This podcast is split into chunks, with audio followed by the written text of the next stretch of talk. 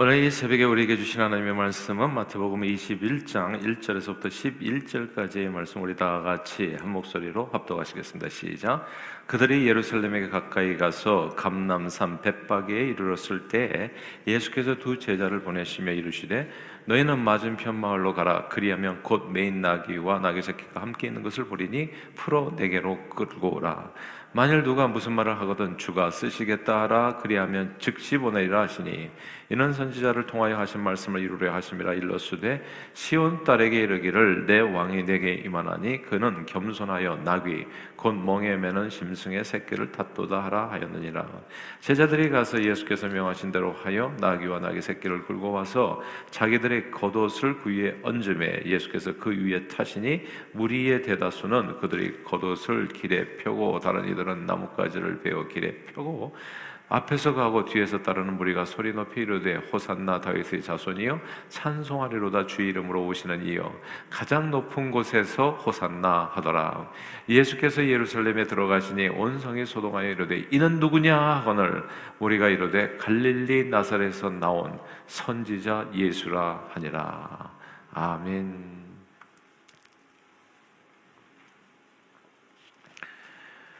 오래전 맨 처음 이슬, 이슬람권 나라에서 당, 이슬람권 나라에 단기 선교를 갔을 때 현지에서 일하시는 선교사님께 매우 흥미로운 이야기를 들었습니다. 무슬림들도 사실 예수를 알고 믿는다는 이야기였어요. 저들이 사용하는 경전인 꾸란에 보면 예수님은 아람어 발음으로 이사라고 되어 있는데 그들도 이사를 믿는다 했습니다. 심지어 이사 예수님의 말씀들도 알고 있었고 아 예수님은 진짜 좋은 말씀들을 많이 해주셨다. 우리도 그 말씀에 따라 살아야 된다. 이렇게 얘기를 하는 거예요. 예수님을 진짜 훌륭한 아, 선지자로 인정했습니다. 그런데 저들이 믿는 이 이사는 우리들이 믿는 예수님과 근본적으로 달랐습니다. 아, 세계 5대 종교를 말하자면 힌두교, 불교, 그리고 유대교, 이슬람, 기독교 이게 이제 5대 종교거든요. 근데 여기서 무려 3대 종교가 공통점이 엄청 많아요. 유대교, 이슬람, 기독교입니다. 이 세 종교는 모두 인류 4대 문명의 발상지 중 하나인 유프라테스 강과 티그리스 강 유역이죠. 그 중동 지역을 배경으로 하고 있습니다. 그리고 모두 구약 성경을 사용하고 있고 유일신을 믿습니다. 하나님은 한 분이심을 믿는다고요. 그런데 이 세 종교의 가장 큰 차이는 예수님에 대한 이해에 있습니다. 히브리어로 메시아라고 하는 단어는 헬라어로 그리스도, 크리스토스, 그리스도인데 기름 부음을 받은 사람이라는 뜻입니다. 그러므로 예수 그리스도라는 말은 기름 부음을 받은 구원자라는 의미가 됩니다. 기독교는 예수님을 메시아, 그리스도, 인류를 구원하기 위해서 인간의 몸으로 이 땅에 오신 창조주 하나님으로 믿습니다. 태초에 말씀이 있었고 말씀이 하나님과 계셨고 말씀은 곧 하나님이셨는데 그 말씀이 육신이 되어 우리 가운데 거하심에 이제 이렇게 연결돼서 예수님은 우리는 세상을 창조하셨던 아, 창조주 하나님입니다. 이제 이렇게 이제 이해하는 거거든요. 그래서 삼위일체가 되는 거죠. 성부, 성자, 성령 세 분은 똑같은 하나님이신데 한 분 하나님이신데 그 가운데 세 위격으로 존재하신다. 참 이렇게 이해하기 어려운 인간의 삶에서는 유비가 없는 그러나 이 삼위일체 하나님, 성부, 성자, 성령 하나님으로 예수님을 이제 믿습니다. 근데 이 어, 그리고 예수님 안에 신성과 인성이 있다고 이제 믿죠. 예수님은 완벽한 하나님이시고 100% 하나님, 100% 인간이라 이제 이렇게 믿는 겁니다. 그러나 유대교와 이슬람은 모두 예수님의 신성은 인정하지 않습니다. 예수님은 인간이었다. Period. 단지 하나님의 말씀을 전달하는 많은 선지자 중에 한 사람쯤으로 생각합니다. 유대교는 예수님을 메시아라고도 생각지 않습니다. 그들은 지금도 예루살렘 성전을 회복하고 침략과 압제로부터 저들을 완전히 하나님만이 구원해 줄 강력한 막강한 힘을 가진 정치적인 어떤 구원자 그런 메시아를 오늘도 고대하고 있습니다. 이슬람 교회에서는 하나님과 인간 사이에 중보자는 없다고 생각합니다. 대신에 하나님과 인간 사이에 많은 선지자들이 있어서 선지자들이 이제 하나님의 말씀을 전해준다 이렇게 생각하는 게 이제 이 이슬람입니다. 이슬람에서 가장 위대한 선지자는 크게 다섯 명이에요. 아, 아브라함의 선지자였고 또 모세가 선지자였고 또 다윗이 선지자였고 그리고 예수가 선지자였고 그리고 모하메드가 선지자였습니다. 이게 5대 선지자 중에서 계시가 점진적으로 각 선지자를 통해서 오게 되는데 그래서 맨 처음에 모세 아니, 아브라함보다는 모세가 더 점진적인 선지자, 그 다음에 다윗이 더 그러니까 더 계시가 하나님께서 주신 계시가 더 이렇게 아, 이렇게 확실하게 더 분명하게 아, 이렇게 전달이 된다는 것이죠. 그래서 이, 그 이전 선지자보다도 그 이후 선지자가 더 권위가 있다는 겁니다. 그래서 맨 마지막에 온 선지자가 누구예요? 모하메드.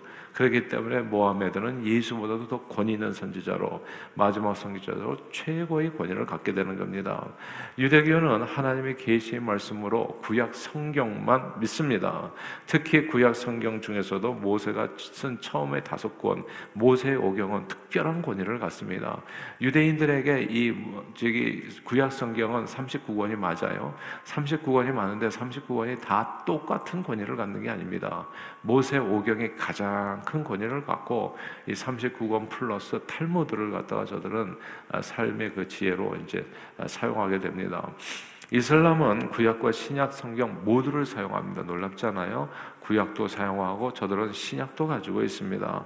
그러나 모하메드가 알라신으로부터 직접 계시받았다는 이 꾸란을 가장 권위 있는 경전으로 그러니까 마지막 선지자가 누구였어요? 모하메드. 그가 가장 완벽한 계시를 받았다. 그 이전 선지자 누구보다도 모세보다도 예수보다도 그래서 그 꾸란에 가장 큰 권위를 부여하고 그 꾸란을 이제 삶의 완전한 그 하나님의 계시로 그렇게 이해하고 받아들이는 겁니다. 성경보다도 가장 나중에 만들어진 꾸란이 완전하게 보존된 하나님의 계시 라고 믿습니다. 그래서 성경 성경과 꾸란이 내용이 좀 다를 때에는 언제나 꾸란이 옳다고 생각하는 거예요. 성경도 생각하지만 성경은 참고로 할 뿐이고 꾸란이 절대적인 권위를 갖는 겁니다. 유대교와 이슬람 그리고 기독교는 여러 가지 면에서 같지만 가장 핵심적인 내용에서 우리는 유대교와 기독교와 이슬람이 다르다는 것을 우리는 알게 됩니다. 그것은 예수님에 대한 이해입니다.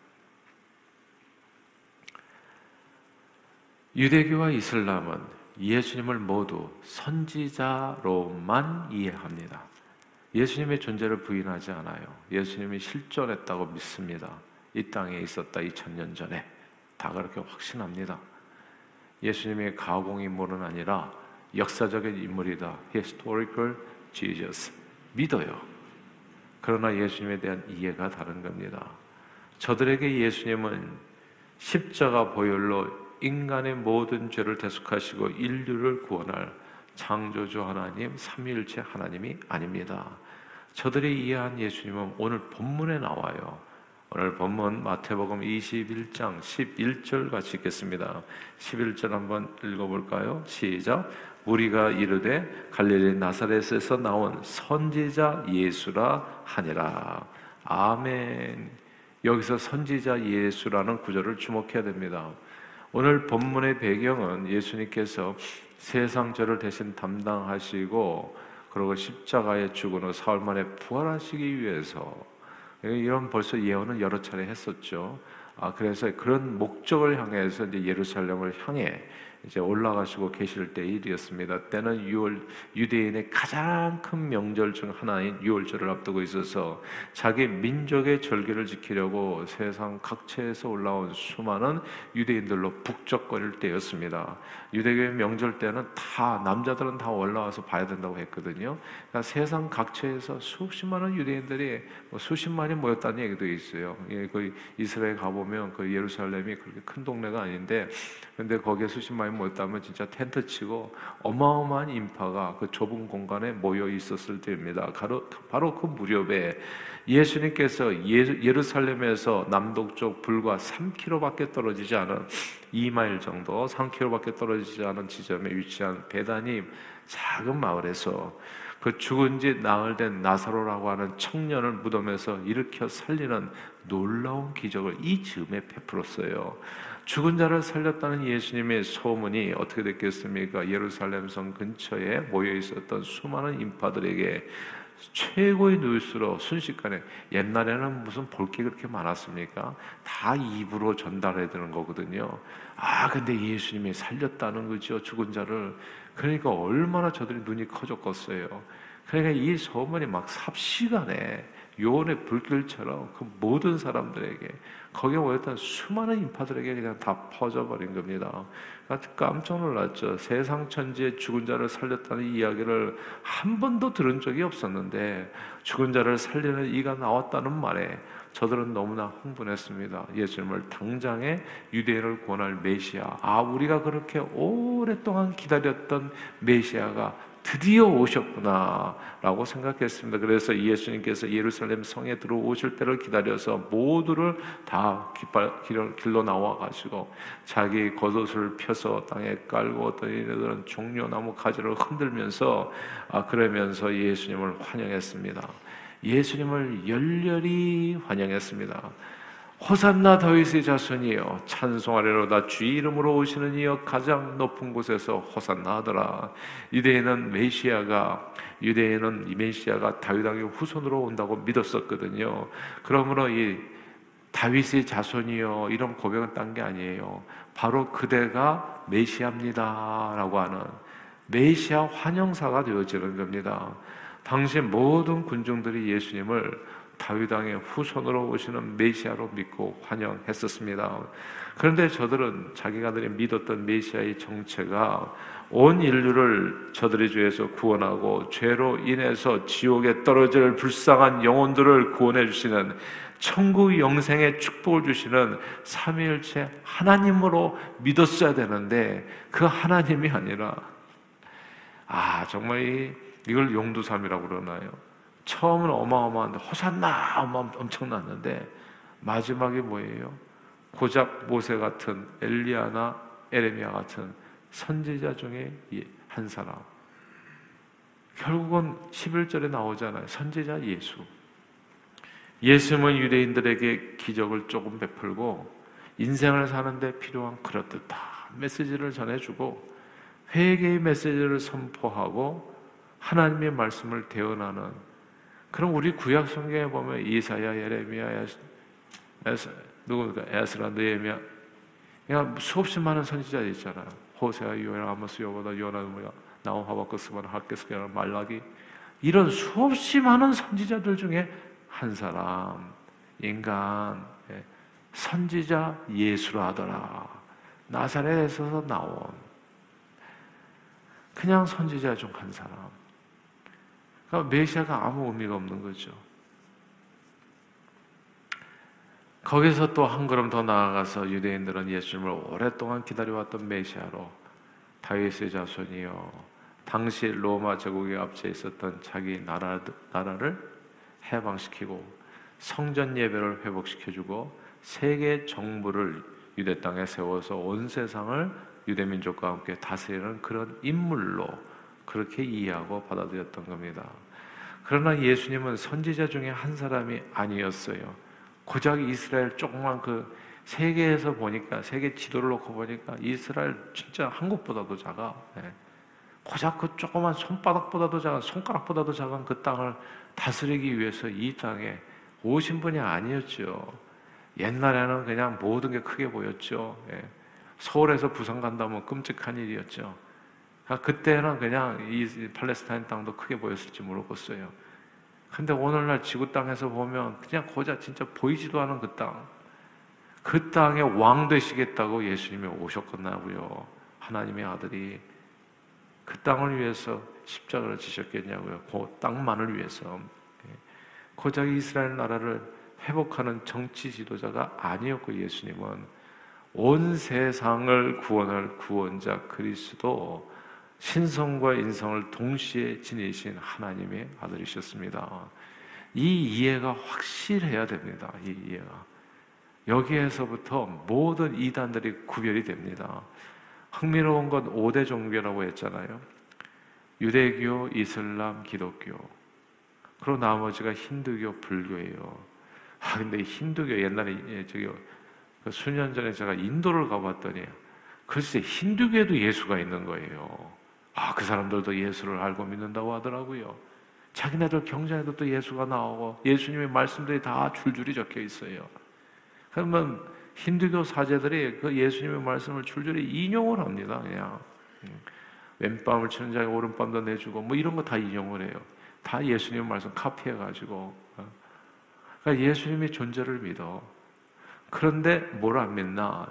예수님이 구원자라는 것, 하나님의 아들이라는 것, 창조주 하나님이라는 것, 신성과 인성을 가지신 삼위일체 하나님이라 이거 안 믿어요. 불교인도 예수님의 존재는 인정을 하지요. 불교 스님들도요 성경 읽는 사람 엄청 많아요. 그 스님들 가운데서도 스님들 가운데서도 이렇게 설법을 할 때 성경 말씀 이용하는 사람도 많아요. 흥미롭잖아요. 세계 5대 종교가 다 예수님을 인정하고 예수님을 존경해. 근데 예수님에 대한 이해가 달라요. 예수님에 대한 이해가 달라. 그리고 요즘 이렇게 또 무슨 뉴스나 보면은 그이뭐 사이비 어, JMS인가 뭐 굉장히 지금 이슈가 되고 있잖아요. 근데 기독교 모든 이단들이 한결같이 100%예요. 예수, 예수를 몰라. 예수. 통일교의 문선명 씨가 딱 이 이슬람 모하메드하고 같아요. 자기가 맨 마지막 선지자라는 거야. 딱 그거예요. 예수도 선지자였고, 근데 예수는 실패한 선지자. 예수라는 존재는 인정을 해. 근데 자기가 마지막 선지자야. 자기가 와가지고 드디어 세상이 통일된다는 거야. 그러니까 이 사이비들의 뭐라 그럴까 전략이라고 그럴까 이 마귀 전략은 어쩌면 그렇게 똑같은지 모르겠어요. 그러니까 역사는 내내 반복해 똑같아 자기가 계시 받았다는 거예요. 아니 몰몬도 마찬가지예요. 자기가 마지막 선지자예요 또 조세 스미스가. 그래서 또 몰몬 경이라는 걸 또 만들었잖아요. 꾸란과 같이. 참 이게 근데 이런 똑같은 수법에 그렇게 속아 넘어가는 사람들이 많아. 예수님 자리에 살짝 자기가 이 저기 제임에서 정명석 씨가 자기가 하나님이래 또 자기가 아, 참그 수법이 어쩌면 그렇게 똑같은지 몰라요. 우리는 다 인간이고요. 예수 외에는 없어요. 삼위일체. 세상 천지에 구원 얻을 만한 이름은 예수밖에 없다.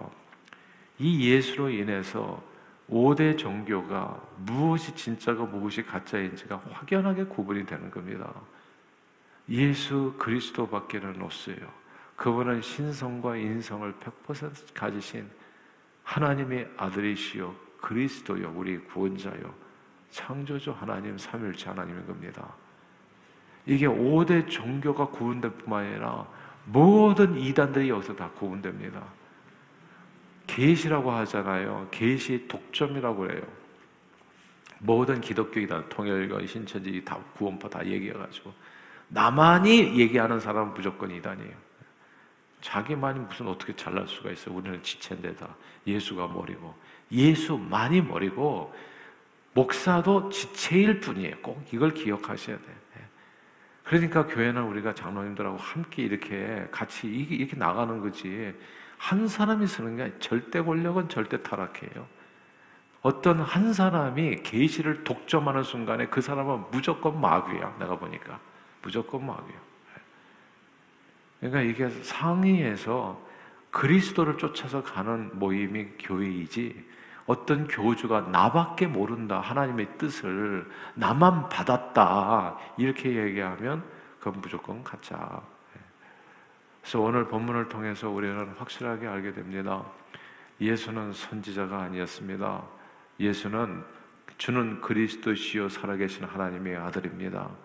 저와 여러분 이 세상 죄인으로서 죽을 수밖에 없는 영혼들을 구원해 주실 유일한 구원자 하나님의 아들 본체 하나님과 동동되신 삼위일체 하나님 창조주 하나님이십니다.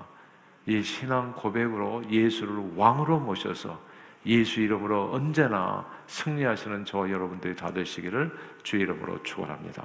기도하겠습니다. 하나님 아버지 고맙고 감사합니다. 예수가 어떤 분인지를 다시금 우리로 하여금 깨닫게 해주시고 그 예수님 창조주 하나님 신성과 인성을 가지신 삼위일체 하나님 우리를 죄로부터 구원할 유일한 구원자 그리스도 예수를 우리 심령의 왕으로 모셔 언제나 예수의 이름으로 구원의 은혜를 풍성히 받아들이며 그 구원의 복음을 땅 끝까지 증거하는 일에 존귀하게 쓰임 받는 저희 모두가 되도록 성령 충만으로 축복해 주옵소서. 예수 그리스도 이름으로 기도합니다. 아멘.